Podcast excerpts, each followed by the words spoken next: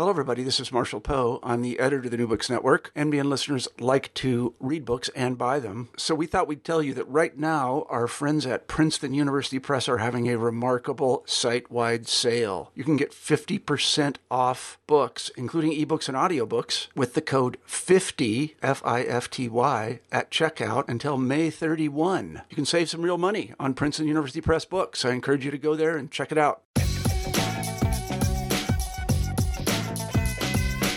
Hello, my name's Ian Drake, and this is the New Books in Law podcast on the New Books Network. We're joined today by Ken Ilgunas. He is an author, journalist, and sometimes park ranger in Alaska, I believe. Have you been anywhere other than Alaska as a park ranger? Just Alaska, just a couple parks there. Okay. So he has hitchhiked uh, 10,000 miles across North America and paddled 1,000 miles across Ontario in a birch bark canoe. And he's walked over 1,700 miles across the Great Plains. And so this is someone who was well traveled in ways that many of us are not. But he's joining us today to talk about his latest book entitled This Land is Our Land How We Lost the Right to Roam and How to Take It Back. And so, Ken, thank you so much for joining us on New Books in Law podcast. It's a, uh, it's a pleasure to be on. So, why did you write this book? What brought you to the topic? Um, I became a roaming rights advocate. I became I became the ro- roaming rights advocate, and I say the not as in like principal roaming right advocate, but as in possibly the only one in America. I kind of just happened upon this subject. Um, and, you know, I could give a long winded answer, but the short answer is that I went on this very unusual journey. I hiked across the Great Plains from Alberta, Canada, down to the Gulf Coast of Texas. And I was doing that to kind of chronicle um, uh, the Keystone XL pipeline and how that might affect landowners. And when you're following a pipeline, you can't follow roads because pipelines don't follow roads. Pipelines like to get to their refinery in as few miles as possible. So they go across croplands, grasslands, private property. So this meant that if I wanted to follow this pipeline, I'd be walking over Alberta prairie, Saskatchewan pasture, Montana hills, South Dakota canyons, Nebraska cornfields, in order to follow this Keystone XL pipeline, I'd essentially have to trespass across America.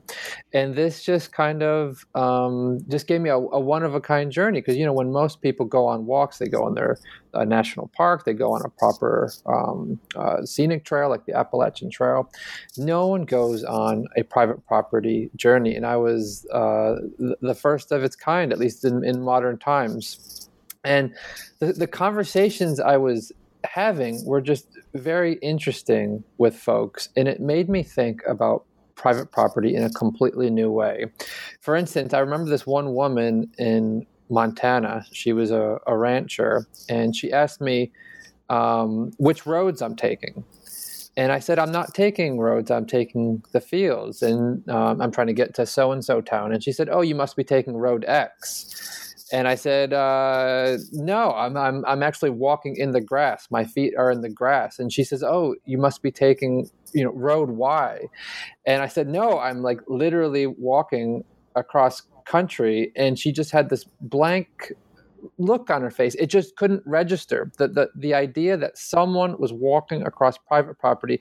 It was just so inconceivable. And I was warned again and again and again that I was going to get shot for doing this. And I, I, never thought I was doing anything nefarious. You know, I was just pl- placing my feet on grass. I was taking pictures of sunsets. I was camping in woods whenever I could find them. This was a just beautiful country and such a, a peaceful trip. And I just thought there was something wonderful about having a whole landscape to myself.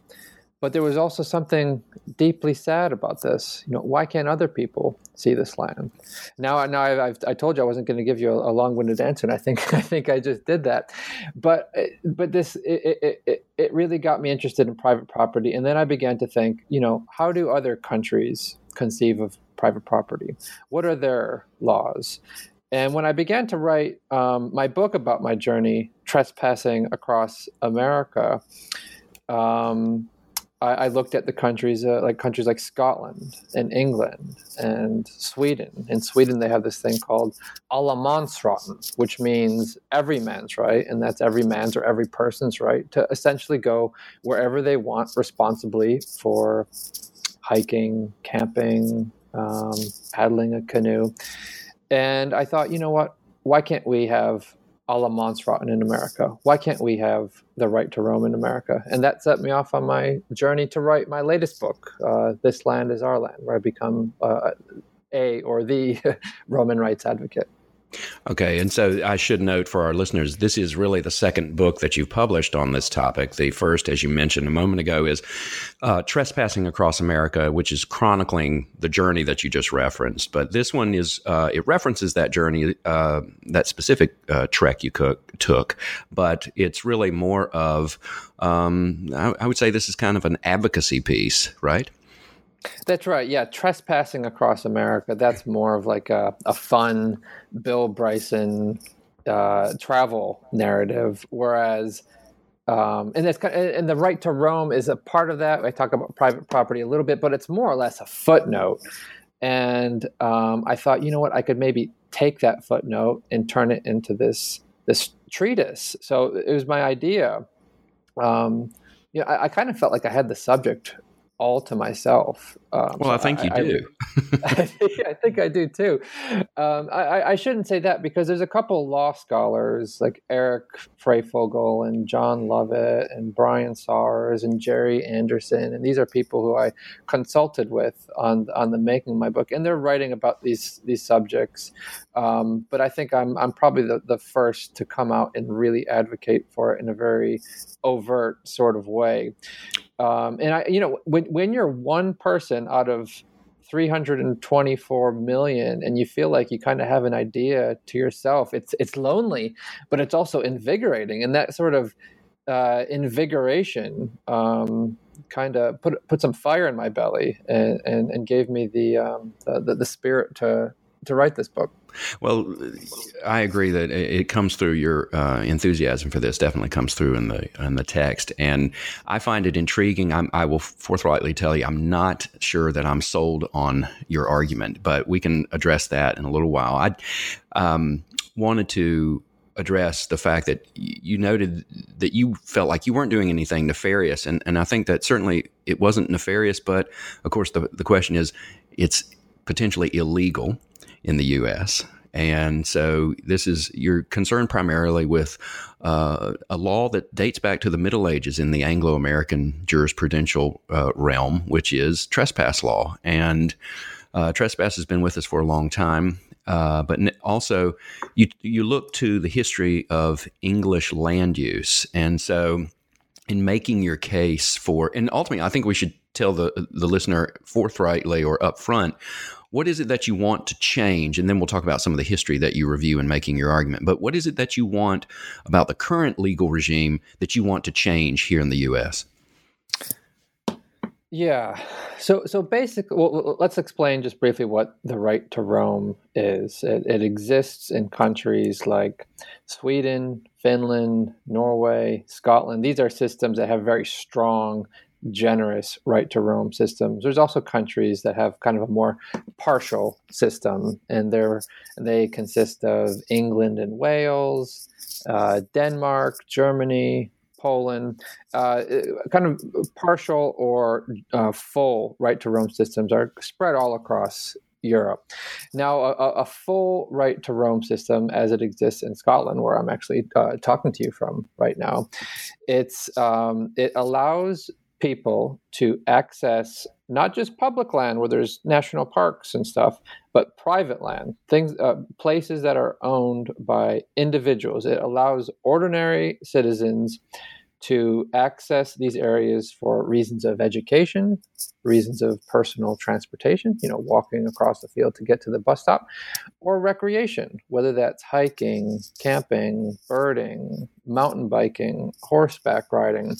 Um, and this is called the right to roam here. And and you know, it, it, and we can get into kind of the the rules and regulations. It's not a complete free for all. It's it's very regulated. It's very clear in the law. But what I'm advocating for is the right to. I'm, I'm advocating for importing the right to roam um, from these places to conceive of it in um, America either on a national level, on a state level, or a, a local level.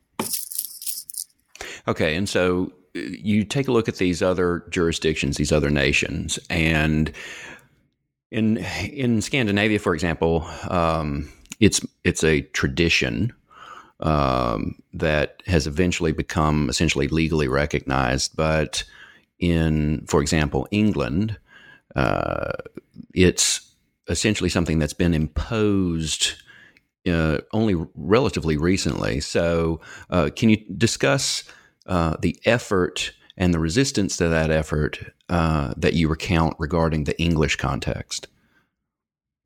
That's right. Yeah. Um, and it, it, you're right. It's it's different than in Sweden, where something like allemansrätten, the right to roam, has um, essentially always existed. But in England, it's it's changed a lot. The property has been the definition of property has been very dynamic. It's changed a lot.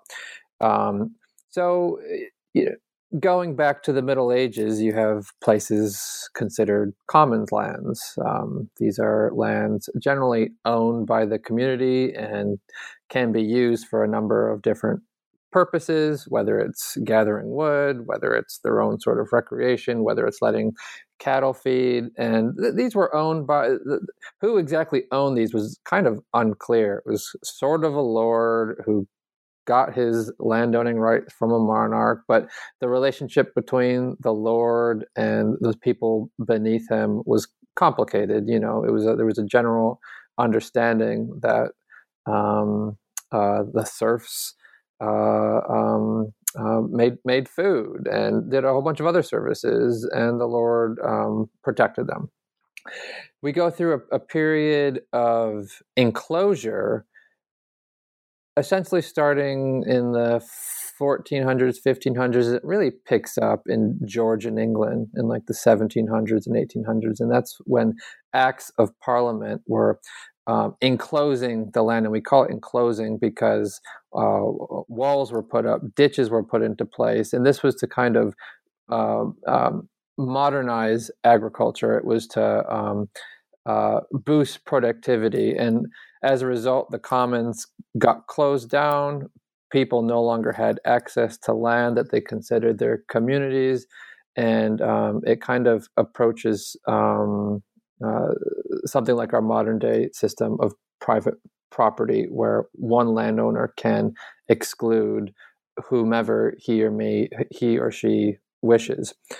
So then you have um, this this movement that begins in the early 1900s, and these are when local people begin to fight for access rights, for walking rights. They want access back to these places. So in the early 1900s, you see all these walking groups form. And in uh, the 1930s, there's one especially uh, uh, dynamic group up in northern England. Um, and uh, they go on this mass trespass. There was this big mountain there. Well, not big mountain. It was like three thousand feet.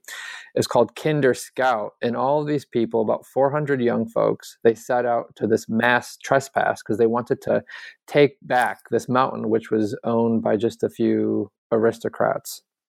So they go and they do this mass trespass, and um, the six ringleaders of this trespass go to jail and this just is, and they go they, they they're put in jail for six months just for trespassing. So this upsets all of these walking groups and they begin to kind of coalesce. And um, there's this huge 10,000 person gathering and they're protesting this. And what's born is the modern walking rights movement in Britain. And eventually, uh, the group would form, uh, it's called the Ramblers, and they would fight for access legally. And this kind of uh, continued all the way up until about 2000, the year 2000, when the Labor government took over and they took on these walking rights issues and they passed something called the Countryside and Rights of Way Act. And this provides uh, people access to mountains, moors, heaths, and downs, and some of those are just kind of fancy English words for unimproved grasslands. Uh, and later in 2009, I believe they passed uh, an act that opened up all of the uh, English and, and, Welsh coastlines. So here you see uh, a movement that began with enclosure and then led to mass trespasses and then finally law. Now, this only opened up about 10% of England and Wales. It's nothing like what exists in Scotland and Sweden, where you have, oh, about 85 to 90% of the land that's uh, accessible for public recreation. Okay, and so this is a, a recent uh, political effort in Scotland too. Um, was uh, re- recent. It was in 2003 that there was a law passed in Scotland that allowed this substantial uh, access to private land. Right. That's right. Yeah.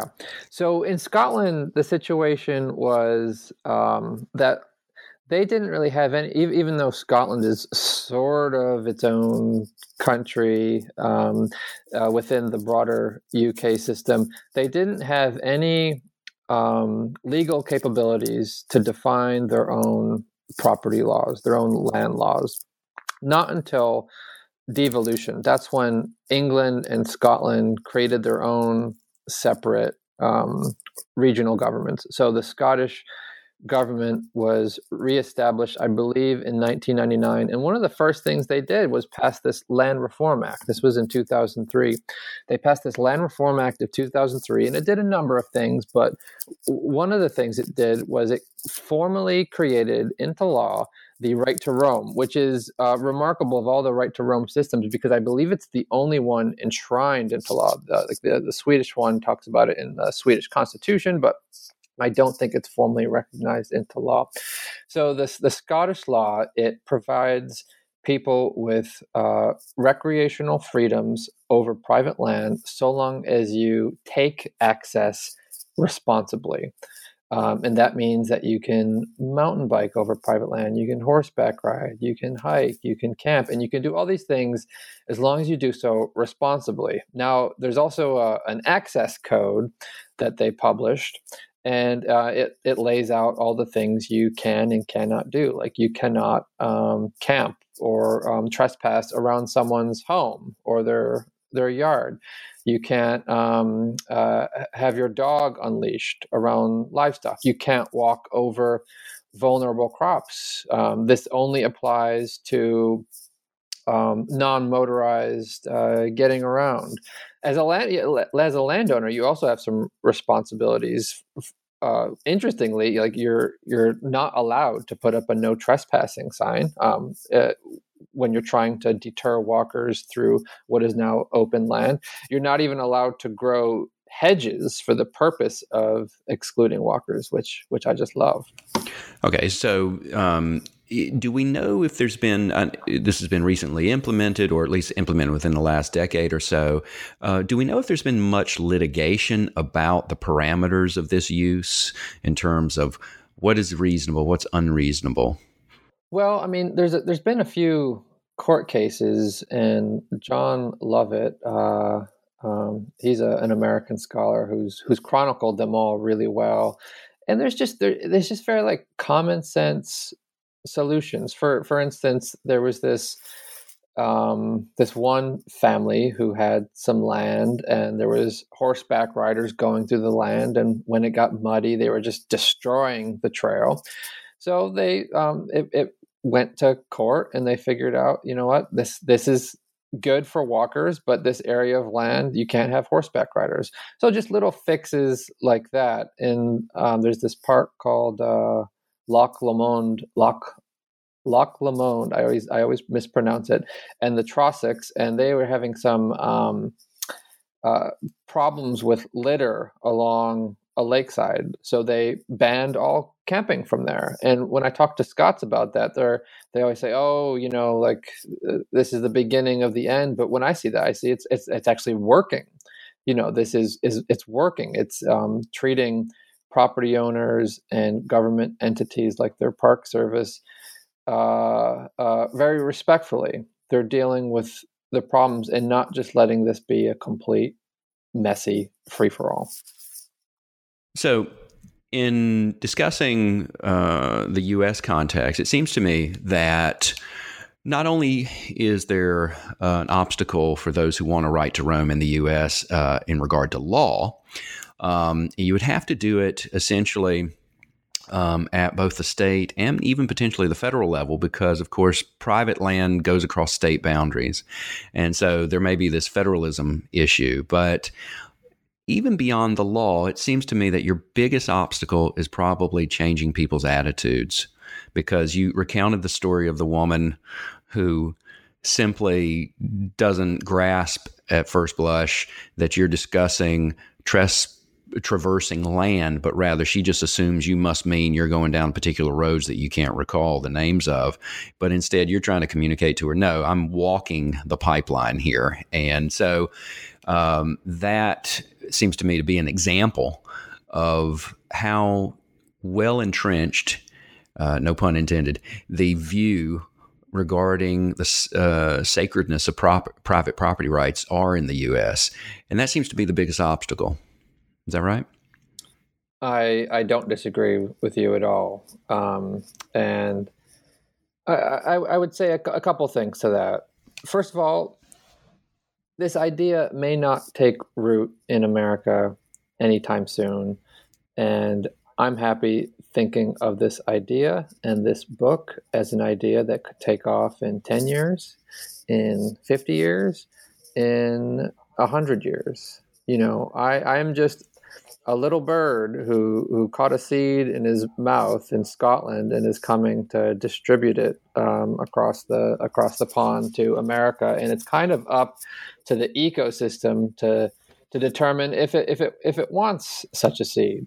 Um, so so I'll say that, but I also want to say that culture is dynamic, society is dynamic, how we think of private property is dynamic. You know, I, I spend a whole chapter um, talking about private property from our hunter gatherer days up until today, and what I learned from all that research is is boy, you know, um, this it, it really changes. It changes per country. It changes per era. So, do I believe that uh, the U.S. is capable of changing in a way that would welcome a right to roam? And I say absolutely. And I say more so that I'd say the right to roam is in our bones. It's in our spirit. It's in the American psyche, and um, more substantially, perhaps, it's in our history. You know, we essentially had, at least Euro Americans essentially had the right to roam from the colonial days up until around the Civil War. This meant that folks in the colonies, whether it's New or the early states, New York, Massachusetts, Georgia, they had the right to roam, whether for fishing purposes, hunting purposes, or getting around purposes, and maybe even just fun purposes. Um, through the early stages of of America, we did not conceive of this very rigid and harsh uh, and inflexible way that we see property now. Back then, you had the right to walk over land that was unenclosed, which means no fences, and there wasn't that many fences. Um, back back in the 1850s, only one percent of Texas was enclosed. I believe uh, um, uh, almost 90 percent of the South was open range during that time, and you couldn't walk over um, land that was uh, improve. You were allowed to walk over unimproved land, which means that you you're allowed to walk over land where there's no crops and stuff like that. Um, so we had kind of a, a more um, common understanding of land. Land was considered just something slightly more open, slightly slightly more shared.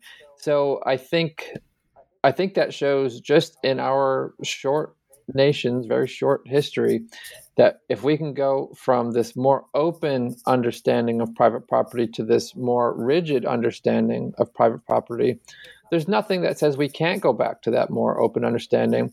Um, perhaps just with a more 21st century point of view, this will be less about hunting and fishing, which were necessary things to do back in the colonial days. But this could be um, more to fulfill our nature and and recreation needs. So you look to this past as a way of um, a, a, kind of a, less of a story of a golden age, but rather than uh, as instruction for us to be optimistic about changing attitudes. But it, um, I think that still begs the question of what is your suspicion about why the attitudes change? You call it a, a rigidity regarding uh, private property. And of course, the enthusiasts of private property might say, well, wait a minute, it's less about rigidity than it is about efficient and effective uh, use of land, and the ability to exclude is something that uh, we need um, in the U.S. if we're going to be a modern industrialized nation.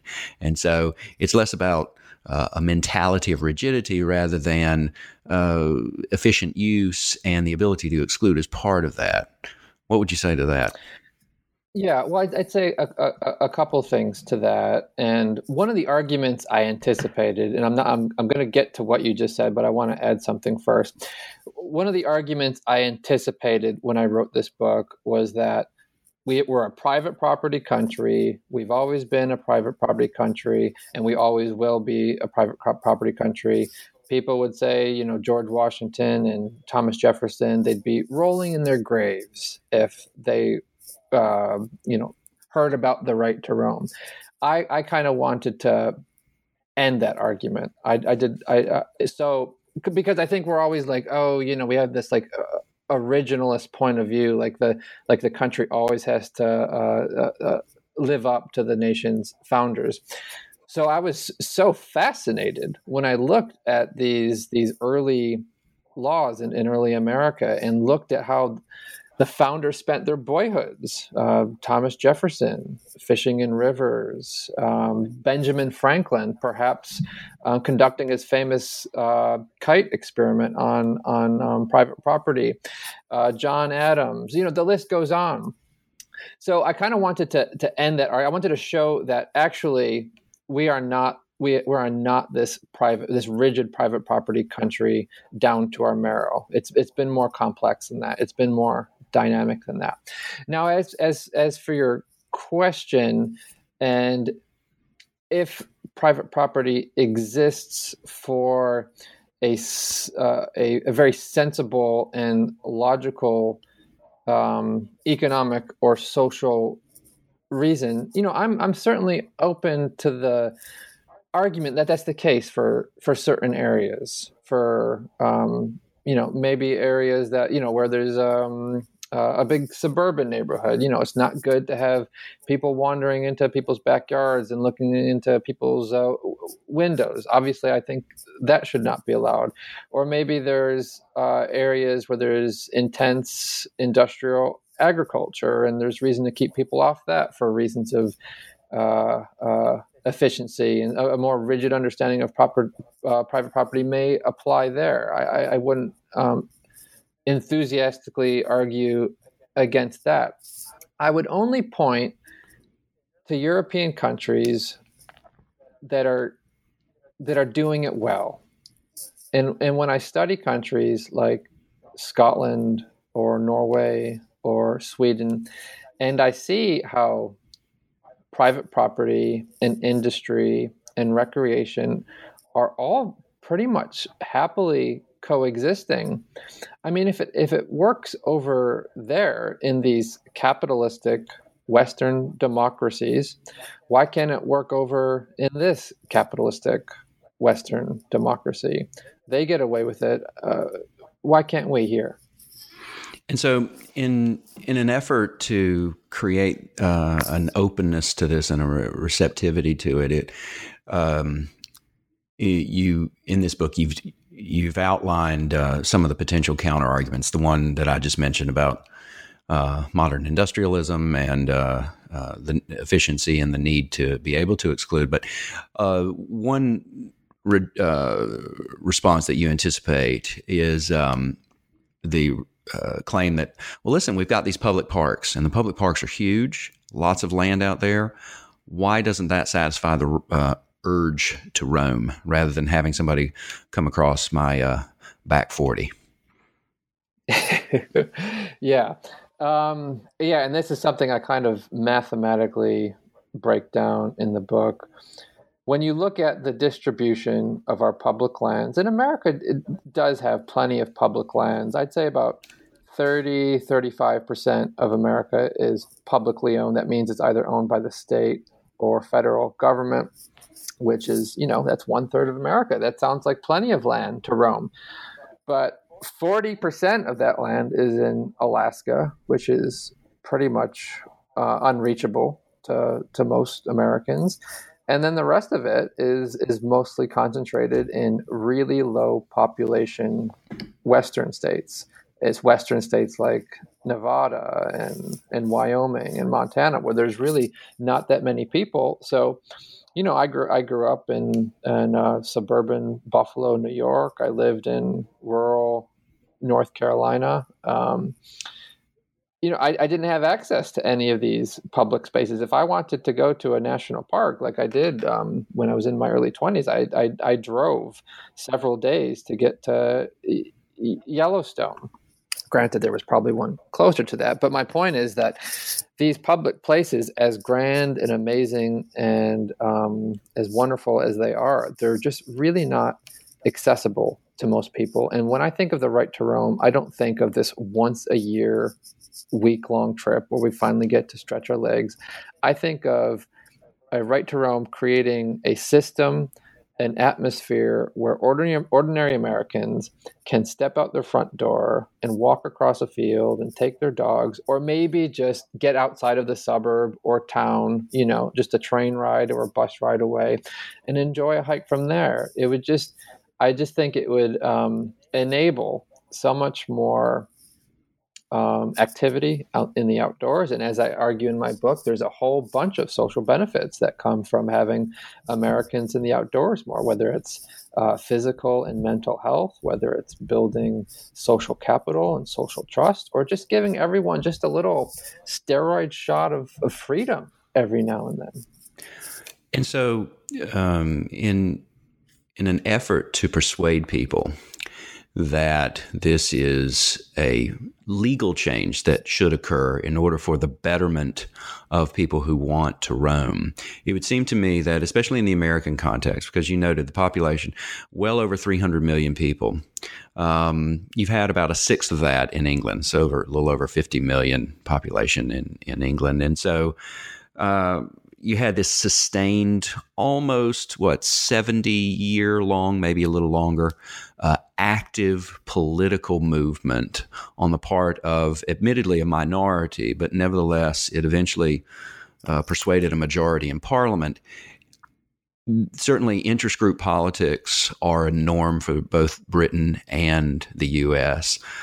But the group that has to persuade either Congress or perhaps on the state level, uh, different states, and maybe that's where the change would occur first, is at the state level. It would seem to me that that's going to have to be pretty organized.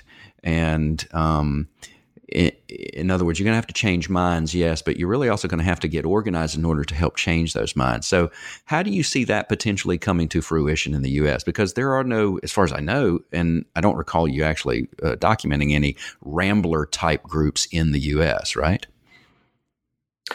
There's not. And in fact, when I um, got in touch with America's leading walking organization, America Walks, they, they were generally supportive of my idea and they were like, yeah, go for it. But when I tried to explain to them what it was, they just really had no idea what I was talking about. They, they just like like that lady in Montana. They couldn't really conceive of walking over private land. It was more like more about making communities more walkable and creating more trails and like that. So you're right in that there is not a a an interest group. There are a couple um, uh, folks in the fight. I'd say maybe the most prominent would be the Surfrider Foundation, and they're um, kind of a beach organization which advocate for cleaning up beaches and creating more access and and things like that. Because you know you do have wonderful access to beaches in places like uh, Oregon and uh, Hawaii, but you do have limited uh,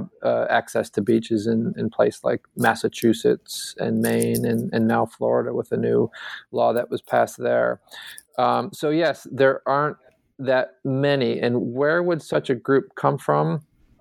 Um, this may be outside of my expertise, but I could say a few things to that. One, um,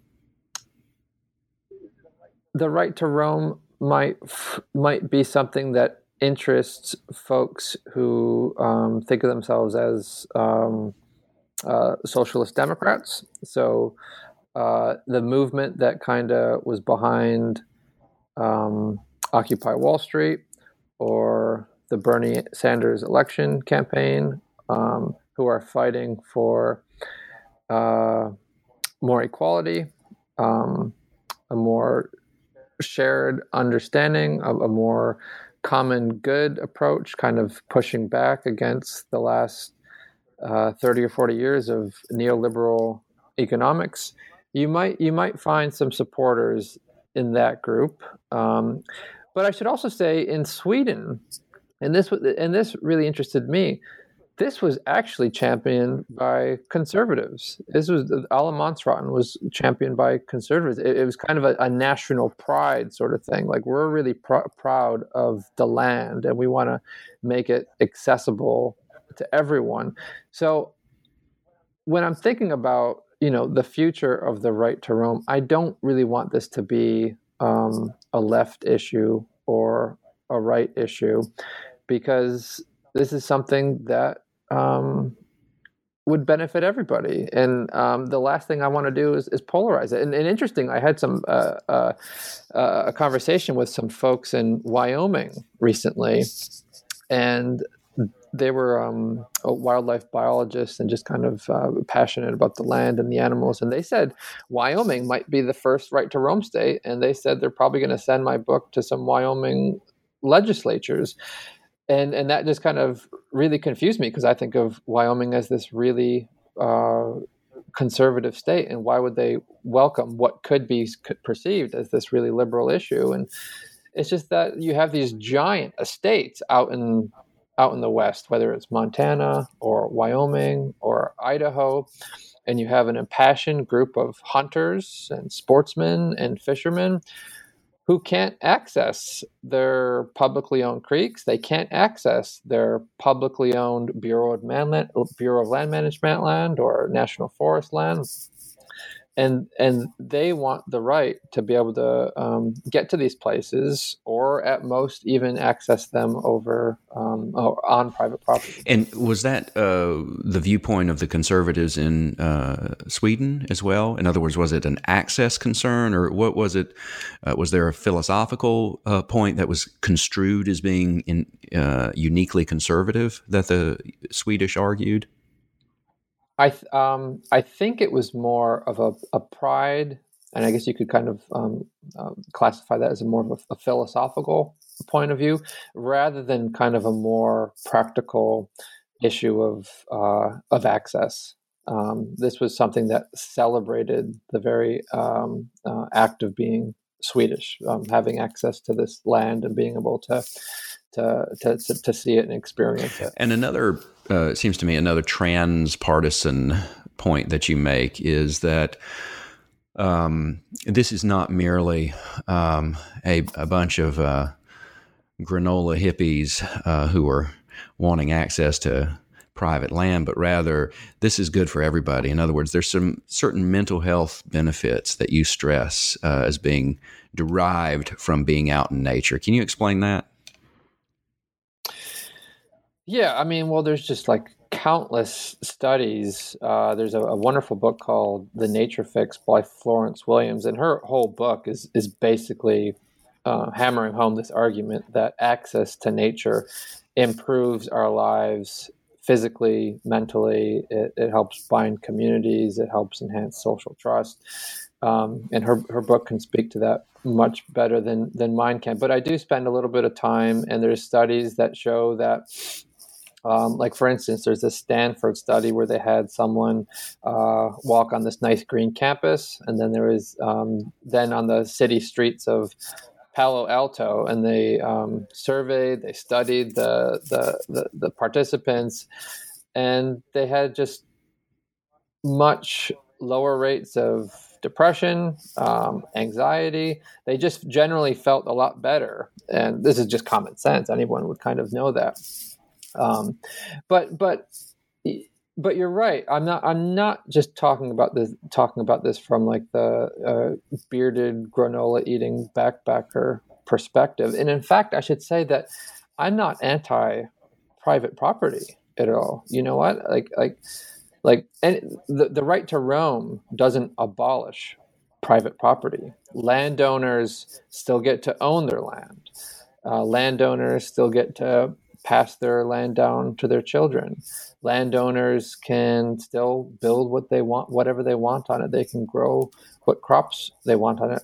All that the right to roam does, all that I'm advocating for, is a more shared understanding of, of, of, private property. And in some ways, that uh, what you're, it seems to me, what you're doing conceptually is something that's existed a long time in English law. Uh, anybody who goes to law school in the U.S. and they, they learn English property law as part of their, their understanding of uh, modern property law in the U.S., they often talk about the rights of ownership as a, a, famous phrase from an English case called a bundle of sticks. And each stick in that bundle is a different type of right that you get when you own something. And one of them is the right to exclude. Um, you have the right to sell, you have the right to inherit it, uh, you can mortgage it, uh, you can use it as capital, et cetera, um, or as um, an asset for a loan.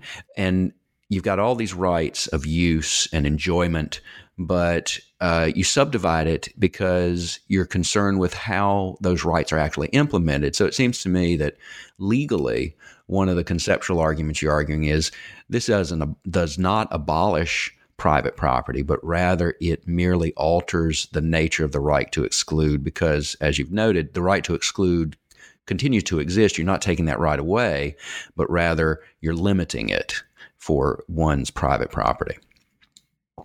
That's right, and and and we should clarify what the what the right to exclude is. And generally, every landowner has has the right to exclude, except in cases where there's easements and, and other um, uh, legal implements, but it, it, allows the landowner to shut off his or her land to other people, to post no trespassing signs, to put a um, to put up fences and walls, and to to place fines or punishment upon people who um, trespass over that. Again, this right to exclude does not exist in places like Sweden and Scotland, at least, um, except for around their immediate property, around their home and, and yard. And and the question of the right to exclude, I think the question behind any sort of property law is, um, it is is is is of moral legitimacy. Is it morally grounded? Is the right to exclude morally grounded? In my test for whether a property law, such as the right to exclude, is morally grounded is does it serve the common good? Because our property laws should be designed to serve the common good.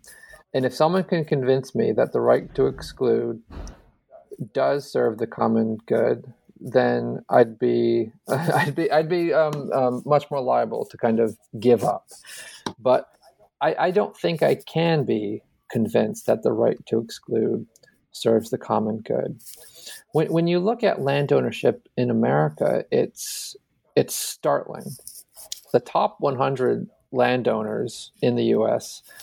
they own vast amounts of property. The top 100 landowners they own 40 million acres. That's about um, essentially about 20 Yellowstone national parks. That's um, if it, that that land area. That's about the states of Maine, Vermont, Massachusetts, Connecticut, Washington, D.C., Maryland. That's just 100 people owning that size of land out of 324 million people. The last um, uh, survey of land ownership in America that was in um, 1978. Uh, that was done by the Department of Agriculture. They determined that the top 1% owned 40, 48% of all private land.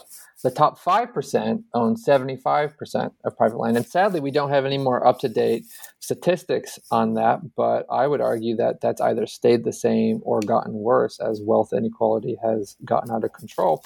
So I think what you're seeing here is what, as, as you're seeing with wealth inequality, is land increasingly falling into the hands of, uh, of, of fewer and fewer of super rich landowners. And when I think of the next hundred years, when um, you know we're increasingly urbanizing, we're inc- increasingly suburbanizing and concentrating in these metropolitan centers, and all the land in between is increasingly um, being um, um ob- obtained by few and fewer people. There's the possibility that we might experience a a crisis in recreation and I think something like the right to roam is a, a sensible solution. The radical thing to say would be let's redistribute the land or let's take away the land. That would be the radical thing. I'm definitely not arguing arguing that. But just simply opening up land for responsible recreation, I think that actually makes this sometimes brutal, ruthless global capitalist world we live in, it, it allows us to exist within that framework just a little bit more harmoniously. You know, when I think of of uh, of, of all that of all that plagues us, you know, people feeling a sense of of inequality, people feeling a sense of unempowerment. When you when you just drive down the road and you just look at all that land and you know it, you just know it's someone else's that you can't even step foot on it. I just think that that breaks its way into the the national psyche a little bit. And i think like if we were able to look at that field look at that mountain and say you know what? That's someone's land. Yes that's someone's land but it's also sort of my land i think that would go a great that would help us think of ourselves as more of a, a, a, unified country that's in it together, that's a little bit more equal, that's got a, a, um, a shared fate and a shared sense of, of, of, of, land ownership. And I don't know, like I, I think in the next 100, 200 years, an understanding like that just, just might make the, the country a little bit better. So, where do you go from here? As we began this conversation, you noted you're essentially a lone voice on this in the U.S. context. And so, you uh, are probably uh, going to go out to Wyoming and talk to some people out there and make your uh, pitch there. But how do you see your role in this uh, continuing? Um, Oh boy, I don't know. Just like you know, I wrote my first book was a book on student debt. My second book was a book on pipelines and climate change, and this one's on a right to roam. So I do have the habit of investing myself very intensely in a subject for a few years, and then moving on to something different. And you know, I just have a lot of interest, and I can't see myself. I can't see myself being some right to roam leader for the next 20 years of, of my life. I just got other things I want to do. I see myself as just that that seed planter. You know what? I'm just I'm just going to plant this seed in the ground, and it's up to everyone else if they if they want it to take off. But I want to give the idea the best shot it has. So so you know, like this fall, I'm going on a, a bit of a, a, speaking tour to northeastern colleges. So I'll I'll present my ideas to to some young folks there and, and see if it applies and I've written uh, op-eds for High Country News and the New York Times. So, so I'm I'm doing my darndest, um, but it's really up to other people. It's up to the idea if if if it, it, it wants to take root. The book is "This Land Is Our Land: How We Lost the Right to Roam and How to Take It Back." And the author Ken Ilgunas has joined us today on New Books in Law podcast. Ken, thank you so much for your time. Oh, it's been my pleasure.